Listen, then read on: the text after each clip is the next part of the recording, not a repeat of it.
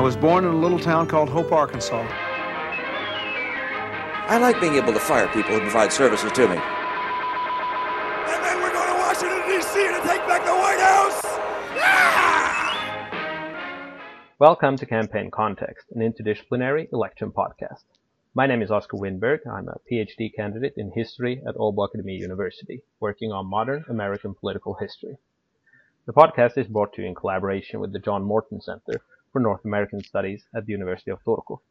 For this episode, Professor Graham Dodds joins me to discuss the past and present of executive orders. Dodds is an associate professor in political science at Concordia University. He holds degrees from University of Pennsylvania, Columbia University, and University of California, Irvine. Dodd's first book is on the history of presidential directives and is called Take Up Your Pen, Unilateral Presidential Directives in American Politics. His work has also appeared in numerous journals, including American Review of Politics and Canadian Review of American Studies, and edited collections like The Obama Presidency, a Preliminary Assessment. Professor Dodds also has experience from the public sector, having worked as legislative assistant on Capitol Hill. I'm happy to welcome you to Campaign Context, Professor Dodds. Happy to be here with you. So let's start off with the most basic question. What is an executive order? You know, it's the most basic question, but it's sort of a tough one because it doesn't really have an official definition. Um, executive orders are one of over two dozen different types of what I like to call unilateral presidential directives. They're similar and, in a sense, legally identical to proclamations. They're also very similar to presidential memoranda. But whatever labels or names we want to use, these are directives, tools, written documents through which the president can direct much of what the federal government does. Right. And so there's been a lot of outcry lately and discussion on these directives, on executive orders, particularly that word has come up again and again. Uh, and it's often following partisan divides where the one side who's not in the White House decries them and the other side sort of defends them. And we've seen this over the past decades. But the history of these directives is far longer. Could you talk about how they emerged as a powerful and also contested tool of the presidency? Yeah, this is a, a, big question. I mean, executive orders are not provided for by the U.S. Constitution. Nowhere in there does it say the president will have this authority.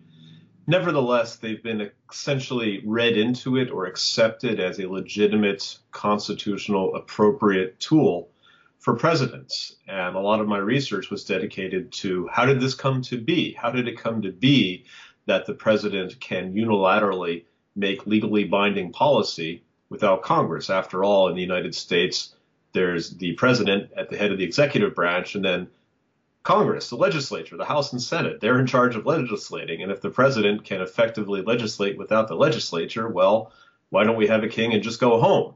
Hmm. So, yeah, how did this come to be? And uh, it is a long, long story in my interpretation. I, I, break it up into what I would call two uh, preconditions to the development of executive orders, and then four historical stages of that development. Shall we go through those both? Yes, please. Okay, so in my view, at least, the preconditions to the development whereby presidents can use these things for all sorts of important and controversial purposes. There are two of them. There's the vagueness of the constitutional text, and then secondly, how it's been authoritatively interpreted by the U.S. judiciary, especially the Supreme Court. And, um, you know, the U.S. Constitution claims to be the oldest governing constitution in the world, um, but it's also incredibly short and vague.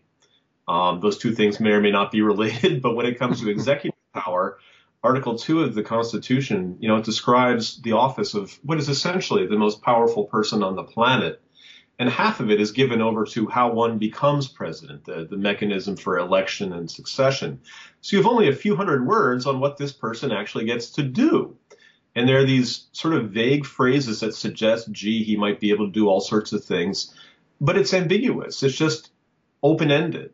So it's come to the Supreme Court and other courts to decide what exactly does that entail. And in my research, I describe a series of otherwise obscure early court cases in which courts end up looking at executive orders and other documents, and they uh, basically say over time, indirectly, hmm, nowhere in the Constitution does it say presidents can do this, but it seems like it's okay, at least in this context. And these precedents build and build such that by the mid to late 1800s, courts have, have said yes, in a whole variety of policy areas, it's appropriate for presidents to issue executive orders. So, with those two preconditions satisfied, presidents over the years have made various use of these things. And uh, pretty much every president has issued one or another. Even presidents who are in office for a very short time have found uh, in executive orders a very convenient means to all sorts of different ends. So, uh, as you mentioned, by the late 19th century, the tradition was already there. Uh, could you talk about the Emancipation Proclamation, which is perhaps the most famous of these presidential directives, and and the sort of the contested nature of that proclamation. Right. So, uh, in my interpretation, the first sort of step or phase or era of presidents using executive orders and similar directives is pretty much everything before the 20th century. Hmm. And a lot of these have been lost throughout the years. We don't have a full record of all the orders that were issued up until the 20th century. And in part for that reason, most people tend to think there was not much going on. And there is some truth to that generalization, but there are some real exceptions. There are a handful of proclamations that are so famous they're known by name, and you pick the most famous of them, the Emancipation mm. Proclamation. So it is the exception to the rule that pre 20th century presidents did not do much unilaterally. And, you know, the rejoinder is, well, what about the Emancipation Proclamation? Here's Abraham Lincoln unilaterally freeing the slaves, ending slavery, solving this dilemma that had plagued the United States for decades. Um, you know, why couldn't this have happened earlier on? And well, that's nice to get that out of the way. We can all just move on now. Um, it's an interesting directive. It's obviously very important historically. Uh, it's interesting for a number of reasons. I mean, Abraham Lincoln is well known for his rhetorical skills, being a great speech giver. But when you read the Emancipation Proclamation, it's frankly kind of badly written. If it were an undergraduate paper, it would get a bad grade because it's all these qualifications and insofar as this, then this. And I think at the end of the day, the sense to make of it is that this was not a great moral condemnation of slavery as a monstrous evil, but rather saying, in order to win the Civil War, we need to free the slaves and the places that have not yet been reconquered by the North, those slaves will be freed. And it's just kind of a messy thing to read through. Uh, but the point is, it was a, a, sort of war measure. It was intended to move along the Civil War, uh, more to do that than really to condemn slavery as a great historical evil. And Lincoln was afraid it was going to be reversed. Uh, executive orders can be reversed by Congress, by the courts, by future presidents. He was very worried the Supreme Court would strike it down.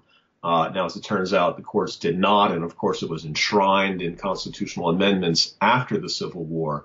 But uh, it is certainly, I think, the most famous uh, of the pre 20th century uh, executive orders or proclamations. And there's sort of a funny history, it seems, where these great presidents like Lincoln, uh, but also Teddy Roosevelt and then later FDR, these transformative presidents, got much of their agenda through by uh, unilateral presidential directives rather than what we would think to be the normal way, Congress and negotiating and, and sort of that LBJ myth where the master of the Senate and, and trying to, to work with Congress. Um, could you talk about the early 20th century and, and how Roosevelt utilized the executive order and, and sort of changed a bit how it was perceived? Yeah, in my interpretation, the, the dawn of the 20th century, Teddy Roosevelt is really the turning point in the history of the evolution of executive orders. I, I have a chapter called Roosevelt and the Rise of Executive Orders because uh, he finds in executive orders just an incredible, uh, a great means to many ends. Uh, Roosevelt comes in um, through a, a quirk of political history. An anarchist assassinates President McKinley, thereby ushering into power his vice president, Teddy Roosevelt, who was the biggest fan of a big activist government that the country had arguably ever seen. It was a very poorly thought out uh, political murder, I think it's fair to say. But Roosevelt is a progressive. He wants to change all sorts of things. He has a vision of the president at the vanguard of an activist government. He wants government to do more. He wants the president to do more. And he finds that executive orders will help him to get all that. So he issues a host of these things. Um, he issues so many that they decide they need to start keeping better track of them. And some of these are overturned. Some are overturned. Uh, for example, he uses an executive order to redesign U.S. coins by getting rid of the motto, In God We Trust. Now, can we imagine if Barack Obama had done that in the early 21st century? People would have said, I knew he was a, a Muslim, uh, an atheist, something, I don't know. But this is, you know, 100 years uh, before that, and it was monstrously uh, controversial, incredibly controversial. Um, but he succeeds in lots of other directives. He uh, uh, uses these to institute all sorts of governmental regulations in all sorts of areas for, for really kind of the first time. And he serves only about seven and a half years in office, but in that time, he issues about as many as all of his predecessors combined. And in my telling, at least, it's not just a fluke of his oversized personality, which he certainly had, but rather um, it becomes entrenched and institutionalized such that all subsequent presidents can easily are politically able to use these things for whatever purpose they want. And even people who follow TR, like his handpicked successor Taft, who allegedly adhered to a more traditional 18th century reserved conservative mode, still issue a ton of these things for all sorts of purposes. Um, the big controversy between TR and Taft is environmental, uh, uh, not just regulation, but reserving public lands um, for future generations by unilateral directive. And Roosevelt issues a ton of these to reserve a ton of land. Uh, one of my favorite stories, he reserves so much land that, that presidents in the Pacific Northwest, excuse me, senators in the Pacific Northwest say, the president has reserved so much of our states, we're losing control of our ridings, our states here.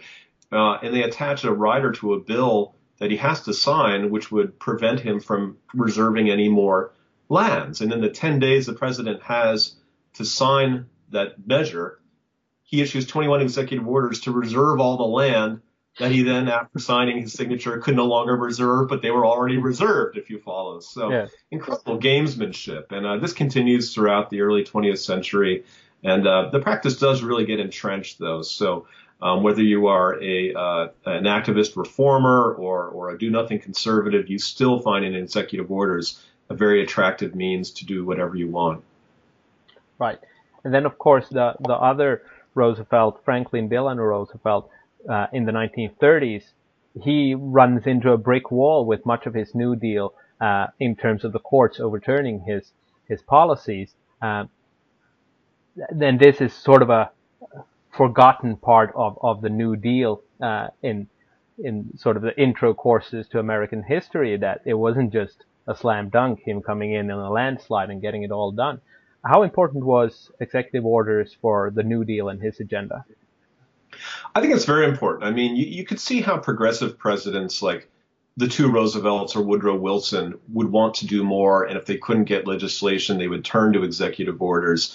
But even when these folks could get Congress to largely do what they wanted, they still found a lot to do unilaterally by executive orders. So yeah, even though um, FDR was in some measure successful getting a lot of the New Deal through uh, Congress, he still did an awful lot unilaterally, in part to create the, what we call the sort of alphabet soup of federal agencies, bureaus, departments to regulate the economy uh, and you know turn from the, the Great Depression. Um, a lot of those were created unilaterally. Now later they got legislative sanction.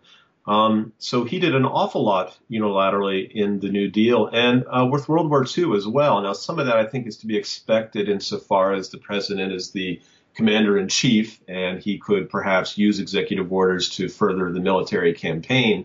But even less um, overtly militaristic aspects of the war efforts uh, were often by executive order. Most famously, or infamously, uh, the internment of Japanese Americans. Some 100,000 Japanese Americans, most of whom were citizens, were rounded up and put in so-called concentration camps in the West Coast and elsewhere because uh, the sense was that their loyalty was suspect. They couldn't be counted on, depended on. So, um, you know, nowadays this is seen as a, a great monstrous evil, something to be apologized for, compensated for, but that was an executive order.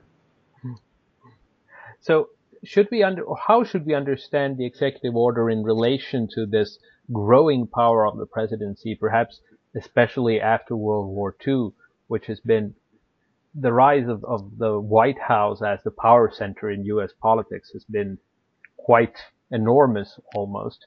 Uh, what role does direct directives and, and, presidential orders play in this? I think it plays a very big role. Um, when you have this incredibly powerful tool, um, it really does enhance the power of the presidency enormously.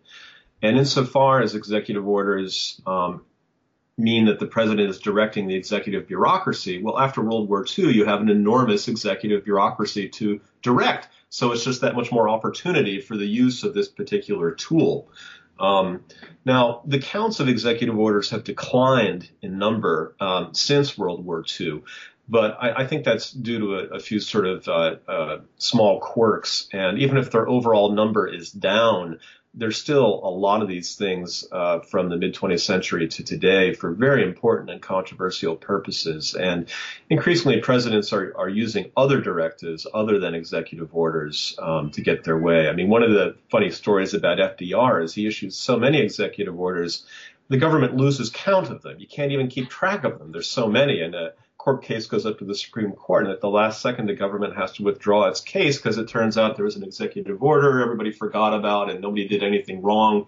After that, they try to keep track of these, and if it's an executive order or a proclamation, it has to be published in the Federal Register. But guess what? If you don't call it that, it doesn't have to be published. So presidents are increasingly using so-called presidential memoranda instead.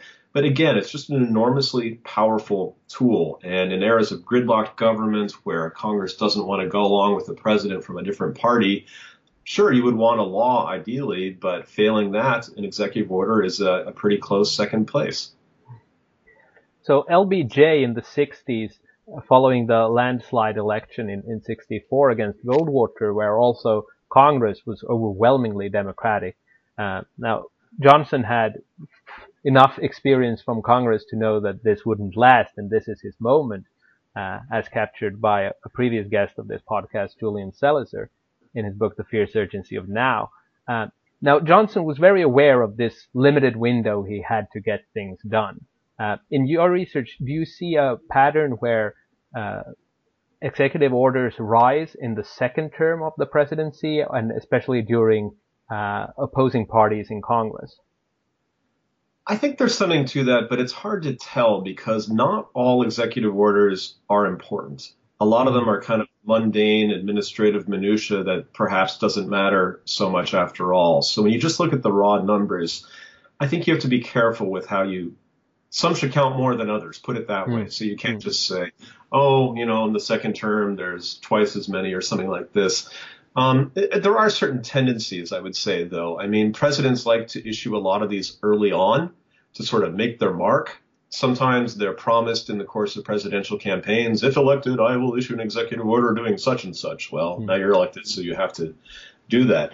It's also the case in recent decades that a lot of presidents issue a lot of them early on in their administration to reverse policies that their predecessor had enacted by executive order. So there are a couple policy areas where these things go back and forth every time the presidency changes from Republican to Democrat or vice versa. So policies about uh, abortion and the so-called Mexico City policy can can uh, U.S. taxpayer dollars be used to fund uh, family planning groups in the developing world that include education about abortion as a portion of uh, their their educational mission, um, or organized labor. Uh, you know, can you um, object as a member of an organized uh, as a union to your your union dues being used for political purposes you don't agree with? These things go back and forth every four to eight years, so there's a tendency to see a lot of them, but they're kind of symbolically tied to these couple uh, issues that groups within the two parties care very much about. So a little bit at the beginning uh, for those reasons, and there's also, I think, a tendency to see some at the end. At the end of a presidency, uh, you know, there's going to be no more big legislation. It's sort of about securing your your place, your legacy in the history books, and one way to do that is to have executive orders, especially, for example, to create national monuments that will be there when your, your great grandchildren are roaming the earth mm. and they'll say, oh, you know, this president reserved this and wasn't he terrific? Um, so there are certain tendencies, but again, I, I, think you have to be careful just looking at the raw numbers because not all executive orders are, are created equal. Not all of them are uh, as controversial, as important uh, as some are. Right, right. Uh, so what role does then this hyper-partisan division that we've seen basically since the late, since the 1990s. Uh, what, how did that change not only executive orders and directives and how they were issued, but how they were received? And I'm thinking especially perhaps of, of the rise of conservative media and how Barack Obama's uh, executive orders were met with outcries and calls of tyranny and, and the presidency as sort of a monarchy. Uh, can you talk about this development? Sure. I, I, mean, my own take on it is that um, executive orders and unilateral directives more broadly, it's a topic that um, over the last, say, 20 years, more and more people have started to pay attention to. And, and I have in mind chiefly scholars, researchers like myself, but also I think, journalists, um, politicians, and the American public. And in my mind, at least, this really got going late in Bill Clinton's second term, um, where a lot of conservatives started to say, boy, this guy's doing so much. And uh, in particular, they were angered by some of his late term directives, uh, proclamations for new national monuments. They just found this really bothersome.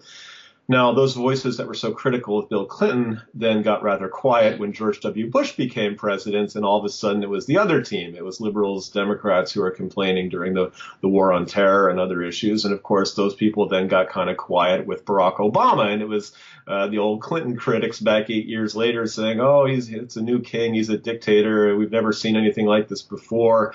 And there were a lot of those complaints in conservative media during the Obama administration. I, I think by any objective measure, though, Obama's use of executive orders and other devices was restrained. It was certainly within the norms of the last several presidents, and uh, he he's sort of a unique one because he was getting criticized uh, from the left for not issuing more of mm. these things. So when your partisan uh, uh, supporters are saying you're not doing enough, that rather suggests your partisan critics are going a little bit overboard. I think. Mm. Um, and you know, he just uh, they did not really fit his personality. Executive orders can be kind of standoffish, very aggressive, uh, uh, and, and, and you know, better or worse, that was not Obama's uh, sort of political mo. That wasn't in his DNA. He um, did not seek to be combative or confrontational. Um, now, the current president, it seems, has a different view of those matters. I think it's fair to say a different sensibility, and uh, would not have some of the reservations that uh, Obama had. And of course, immediately uh, when Donald Trump came into the White House, not only did he issue executive orders and stuff he'd promised on the road, uh, stuff like the ones you mentioned earlier, which comes always when the White House changes from one party to the other. Uh, but it seemed that he were issuing them in a rather in a rush manner and, and getting a lot of them out there and getting controversial stuff out there. Now, some of these fulfilled or seemed to deliver on campaign promises without much substantial change. Uh, in fact, they were more political theater. Uh, can you talk about to what degree the executive order is used as political theater and when that changed hap- change happened? I, I, agree with your assessment of some of Mr. Trump's directives. He's issued uh, in his first 50 days about uh, three dozen of these things, give or take. Um, but uh, there's something unusual to my mind about them. Usually, executive orders are issued to make policy. Now, there is a history of some uh, some unilateral directives being used for just oh symbolic or or uh, uh, rhetorical reasons. Usually, those are proclamations for things like National Square Dance Week or National Cheese Awareness Month, silly things like this that nobody hmm. really cares about. But usually with executive orders, they are issued to really make policy. And to my mind, at least, some of Donald Trump's early executive orders weren't so much about making policy, rather just about sort of signaling a position, uh, if you will, giving the sense that change was happening when in reality nothing was. So, for example, he issued an executive order about Obamacare, instructing states and other political actors not to enforce the Affordable Care Act if it was too expensive to do so. But what exactly does that mean? What is that actually telling anyone to do specifically? And I think the answer is nothing, but it is important symbolically so he can say, look, I've spoken out against it and sort of throwing down a marker indicating that he, he wants to and he intends to try to get it repealed. But of course, that can only happen legislatively. And that's the thing about executive orders. They're enormously powerful, but um, you can't just do anything you want by executive order. There are really important things that can be done only by Congress. Uh, like it or not, at the end of the day, for big policies like Obamacare, you need Congress, and Congress is hard to get anything done. It's always been the case, almost always. But that's how real big policies happen. And executive orders can try to circumvent that. They can try to prompt it but they can't altogether replace the real policymaking process. You can't altogether get rid of Congress, for better or worse. right. So you mentioned earlier that uh, these directives have always been challenged by Congress, by the courts. Uh, during Obama, uh, sorry, during Trump's presidency, the ACLU very vocally became sort of identified as this safeguard against, especially against executive orders from the White House and, and see you in court became something of a modern political catchphrase. Uh, can you talk about the history of challenging executive orders and how we're going to see that happening now under Trump with his approach to the executive order? Good. Yeah. I, I, mean, again, I've, I've indicated that they're an enormously powerful presidential tool within certain limits. But in reality, um, they can be reversed. They can be reversed by future presidents, as we're seeing now. Um, they can be reversed by Congress, and they can be reversed by the courts. And um, there are times when Congress has reversed an executive order, but it almost never happens. Um, it's very hard for a majority of the 435 members of the House, plus a majority or perhaps a supermajority of the Senate, maybe 60 senators, to get on the same page and act. It is much easier for a president to pull out a piece of paper, a cocktail napkin, and a crayon and make law unilaterally. And that's the thing about executive orders. They give the, an advantage to the first mover. It's easier to act than it is to react. And Congress can reverse these, but they have a heck of a time doing it, and they almost never do. So look at the other branch then, the judiciary. Um, the courts can certainly strike these down as being unconstitutional or for various other reasons. And from time to time they have, but there again, the numbers are are low. Uh, the courts almost never really strike down an order in perpetuity in entirety. Um, you can almost count them on one hand and have a few fingers left because it really seldom happens. The big example uh, would have been uh, in the Truman administration when he nationalizes the steel industry to avert a strike, to avert a, uh, a, a, stoppage, a supply stoppage in the midst of the Korean War. And um, the, the, Supreme Court strikes that down, saying, no, you've done exactly what congressional law says you cannot do. You can't do this, so it's struck down. And this happens with Bill Clinton as well. Um, but it's just very rare that the courts will do this. And in part, um, I think it's because the courts try to avoid the so-called political questions. If it's something that can be hmm. determined by the two more overtly political branches, uh, Congress and the president, then courts are kind of inclined to let them fight it out.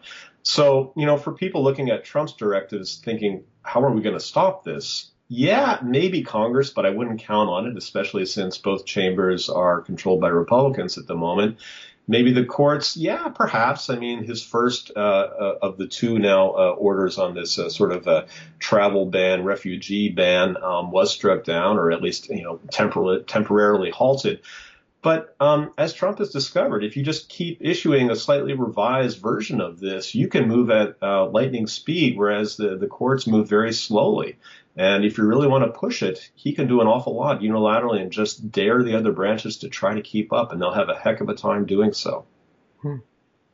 So, as we talked about the numbers of executive orders not necessarily revealing the whole truth, uh, it, the media still seems to focus a lot on numbers of the executive orders, and, and we've seen during Trump's early days that this is a approach that he's comfortable with, perhaps owing to his background not in politics but in, in business, uh, is the use of executive orders on the rise now with Donald Trump? Uh, and what happens if he becomes a president that uses uh, executive orders in to the to a new degree? Will that set a precedent, sort of akin what we saw uh, in the last century? You know, I, I have to tell you that where Mr. Trump is concerned, I've given up trying to make predictions because he has upended so much of the conventional wisdom, uh, proven so many people wrong so many times, myself included, frankly, mm-hmm. that I'm reluctant to hazard any guesses about what this guy's going to do from day to day. Having said that, um, it is possible, as you suggest, that he might find in executive orders a new best friend and, you know, use these things in greater numbers and for greater uses than anyone in quite some time. Um, we'll see how that goes. I mean, to get a lot of the things done that he wants to get done, he does need Congress to go along. If Congress proves recalcitrant as it may well, then he will be tempted to do it unilaterally insofar as he's able. Um, but you know, there is a cost to going to executive orders exclusively in terms of making big policies. And you tend to be seen as a dictator. You tend to be seen as an autocrat. Um, I think that, frankly, this was one of George W. Bush's many problems. Perhaps not top of the list, but it contributed to this sense that, boy, this guy doesn't deliberate. He just makes decisions quickly and he imposes his will on others, even when they, they would be happy to negotiate a, a compromise. Um, there's a cost to that sort of action. And, um, you know, you'll see it certainly from the president's partisan detractors, just as uh, Obama saw it from his. So, yeah, liberals will be very quick to say, oh, he's being autocratic. We haven't seen this since I don't know when. Um, conservatives may take longer to come around to that point of view, but you know, Congress uh, does believe it is an equal voice or should be an equal voice and should be consulted and should have the primary say in legislating. And if even a President Trump, a fellow Republican, were to circumvent them and just do everything unilaterally, there'd be a real political price to pay. Exactly. So, uh, a final note here: uh, the executive order and, and appearing as a tyrant in United States politics, of course, monarchs are seen as as the automatic bad guy going back to to the British. Uh, so, uh, will the use of executive orders then have have they worked and could they work as a rallying cry for the opposition when it comes to the ballot box? They might. They might. Um, I mean, these things can be used for narrow political purposes. Some people say that uh, in the Obama, excuse me, in the Clinton administration, that he issued a number of these to really uh, excite narrow constituencies within the Democratic Party to get them to turn out. As you suggest, the opposite can be true. And it's always been thus. I mean, uh, in the 1960 campaign, uh, candidate uh, Kennedy said if elected, he would issue an executive order against um, uh, racially discriminated housing in federally subsidized housing. And, you know, once elected, he didn't do that. So people mailed in thousands of pens to the White House saying, well, you said you would do it and you haven't. Perhaps you need a pen. Here, please take mine, Mr. President. So, yeah, these things can certainly play into electoral politics and political campaigns.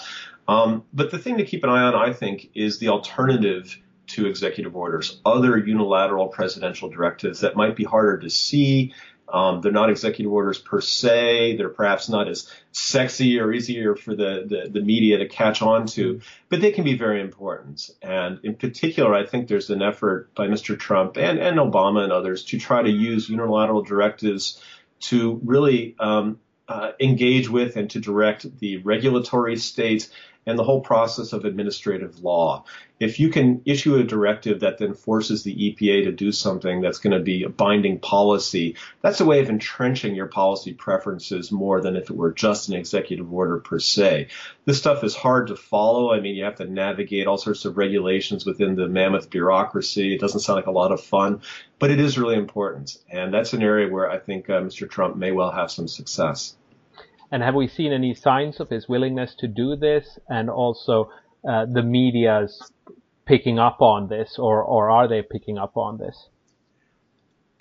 I think we are seeing some signs of this. I mean, Trump has so far issued a number of executive orders that aim at some sort of regulatory reform. He's issued one saying that uh, before government can enact a new regulation, it must do away with two old ones mm-hmm. as a way of uh, uh, winnowing down the administrative bureaucracy. Um, we'll see what that means when it actually comes to practice. Uh, other um, sort of regulatory or administrative executive orders he's issued concern things like um, uh, trying to expedite environmental review for construction projects, for infrastructure projects, basically saying, look, we need to build things and we can't be held up by a bunch of environmental concerns yeah, obviously this is going to have a big impact going forward if he's going to engage in big infrastructure spending. He's also said that he wants to review uh, regulations of the financial industry, these things that were put in place after the uh, the great downturn of uh, uh 2008. And so, um, you know, is he going to get rid of Dodd Frank? Is he just going to gut it if he's not going to get rid of it, sort of make it uh, toothless? Uh, mm-hmm. Perhaps. So these are ways that you can really have a difference um, but kind of below the radar without calling people's attention to it.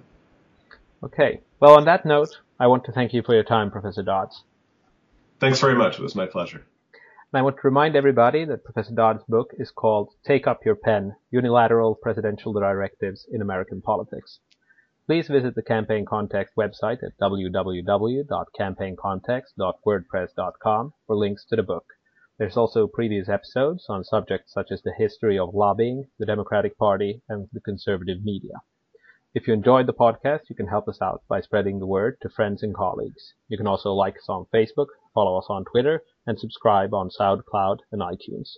You'll find links for this and more on the homepage. Thank you for listening. Goodbye.